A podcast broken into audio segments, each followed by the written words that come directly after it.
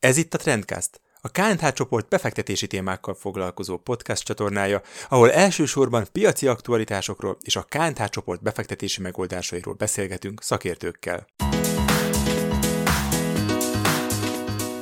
Üdvözlöm a kedves hallgatókat! Én Szűcs Tamás vagyok, a vendégem pedig Hajósi Péter, a KNH alapok kezelőjének befektetési igazgatója. A mai adásban a friss, magyar inflációs adatról szeretnénk bővebben beszélni, ami azért bőven az MNB tolerancia sávját meghaladó mértékű lett. A nagy kérdés viszont az, hogy ez hosszú távon velünk marad-e, vagy csak átmeneti állapot. Szia Péter, köszöntelek az adásban! Szia Tamás, én is üdvözlöm a hallgatókat! Mielőtt rátérnénk a hazai infláció alakulására, de pár szóban nézzük azért meg, mi a helyzet globálisan a vírus helyzettel, hiszen hát továbbra is ez az egyik alapja ugye az infláció alakulásának is, mind itthon, mind a világ többi részén. Tehát hogy állunk most a gazdasági nyitásokkal? Igen, szeretnénk már letudni ezt a vírust, magunk mögött tudni a, a vírust. Szerintem sokan várjuk a centit, hogy mikor lehet gyereket visszaküldeni az iskolába, bölcsödébe, óvodába, globális szinten, illetve mikor térhetünk vissza a munkahelyünkre. Azt gondolom, hogy ez előbb-utóbb itt lesz, valahol gyorsabban, valahol lassabban, Magyarországon talán egy picit gyorsabban, de a vírus továbbra is velünk van, és azért még mindig ez a legmeghatározóbb gazdasági szempontból is. Itt egyetlen egy adatot hoztam, hogy az oltások jól haladnak, globális szinten is jól haladnak, naponta kb. 20 millió embert oltanak be, és mostanra kb. 1,3 milliárd ember kapta meg az oltást, az első oltást. Ez jó hír, viszont hogyha hozzáteszem, hogy nagyságrendileg 7,8 milliárd ember ér a Földön, akkor ez 17%-os átoltottságot jelent globálisan, ami azért még elég alacsony. És ne felejtsük el, hogy ott van például India is, ahol egy újabb variáns terjed, és ez mostanra megjelent 30 másik országban is, és megjelent Európában is.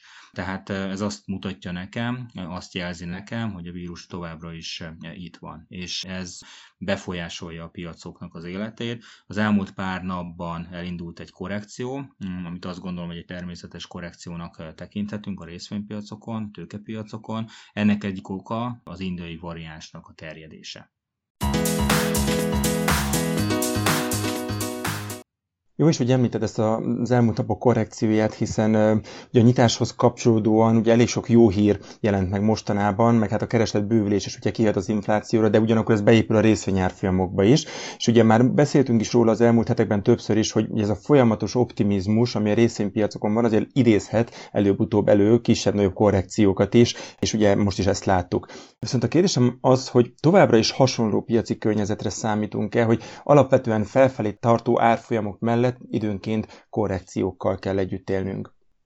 Ahogy említettem, a mostani korrekció, amit az elmúlt pár napban kezdődött, az egy természetes jelenség, azért magas az értékeltsége a, a részvényeknek, erről többször beszéltünk már. Ennek egyik oka az, hogy nagyon alacsonyak a kamatok, nagyon alacsony a hozamkörnyezet, megint globálisan, Egyesült Államokban, Európában, Magyarországon is, és ez önmagában emeli a részvényárfolyamokat.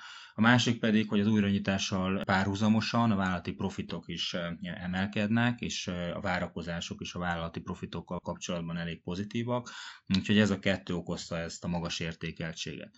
Viszont a magas értékeltség azt is jelenti, hogy érzékenyek a piacok, minden negatív hír, hírre kifejezetten érzékenyek a piacok, mm, és ebből most kettő is van. Az egyik az indiai vírus, az indiai variánsnak a megjelenése, pontosabban a terjedése, ez mindenképpen óvatosságra inti a befektetőket. A másik pedig tegnapi hír, hogy az Egyesült Államokban a vártnál is magasabb lett az infláció, és ez újabb lökést adott lefele az árfolyamoknak, hiszen itt előtérbe kerül az, hogy a jegybankok, elsősorban a Fed mikor fog szigorítani.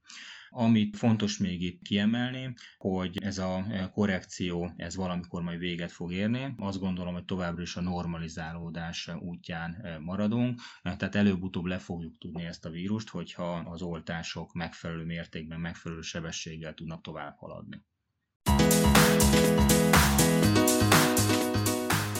Átérve Magyarországra, ugye számítani lehetett arra, hogy az infláció élénkülni fog, de engem azért személy szerint az 5% feletti adat azért eléggé meglepett, és ez főleg befektetői szempontból rossz hír, hiszen egyre nehezebb megfelelő mértékű reálhozamat elérni, de legalábbis ugye az alacsonyabb kockázatú eszközökkel. Szóval a kérdésem az az, hogy ez hosszabb távon is velünk maradhat-e, vagy csak tényleg egy ilyen átmeneti emelkedést látunk, valamint hogy mik ennek a kiváltó okait, most bázishatás, a nyitáshoz kapcsolódó optimizmus, vagy esetleg a forint árfolyam, hogy mik, mik okozzák most ezt a magas inflációs adatot itt Magyarországon?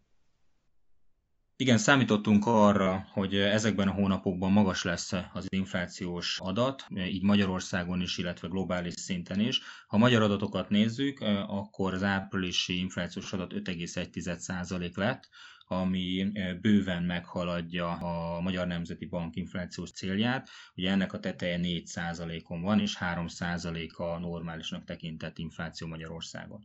Viszont az MNB többször kiemelte, hogy ezt az inflációs nyomást ezt átmenetinek tekinti, mert olyan ideiglenes hatások állnak ennek a hátterében, amelyek időben le fognak csengeni. Tehát pár hónapig fog velünk maradni ez a magas inflációs adat. De mik ezek a jelenségek? Alapvetően alapvetően az, hogy újra nyitunk, rengeteg elhalasztott kereslet csapódik most le a gazdaságban, és ez az, ami felfelé lögdösi az árakat, hiszen most az emberek végre újra költhetnek, és ez jelenik meg most a gazdaságban. Viszont ugye nem csak Magyarországon látjuk ezt, hanem globális szinten is, ahogy az emberek visszatérnek a normál kerékvágásba, a gazdasági élet visszatér a normál kerékvágásba, úgy ez a kereslet, ez a többletkereslet most megjelenik a gazdaságban. És ezzel magyarázzák azt is, hogy az Egyesült Államokban, ahogy említettem, meglepetésre nagyon magas lett az inflációs adat, nagyon rég láttunk ennyire magas adatot. Ugye áprilisra 3,6%-os inflációst vártak, de meglepetésre 4,2% lett. Ugye alacsonyabb a cél, itt 2% az inflációs cél. Eurozónában hasonló folyamatokat látunk, bár itt azért még 2% alatti, tehát a cél alatti inflációs adatok várhatók a következő időszakban.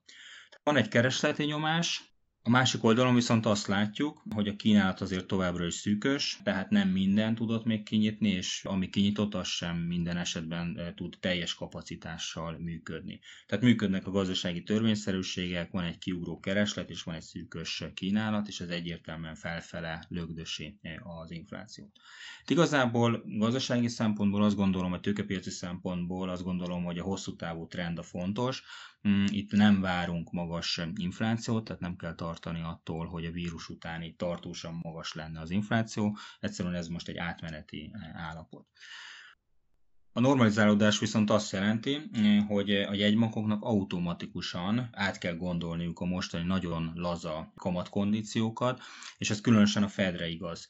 Tehát a Fed esetében jelenik meg az első körben, hogy az ilyen magas infláció eh, mellett, a normalizálódás mellett meddig van még szükség azokra a stimulusokra, amelyek most jelen vannak. Gondolok itt a kötvényvásárlási programra, amely óriási mennyiség érkezik eh, a piacokra, és ezzel próbálja hosszú hozamokat leszorítani eh, az amerikai egybank, illetve meddig van még szükség erre a nagyon alacsony 0% körüli kamatra.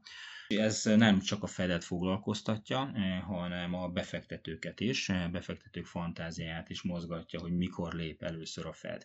Talán mikor kommunikál először, mikor fog először megszólalni, hogy elveszi a lábát a gázpedáról, picit visszavesz a gázból, és az is kérdés, hogy a piac ezt mikor kezdje el árazni.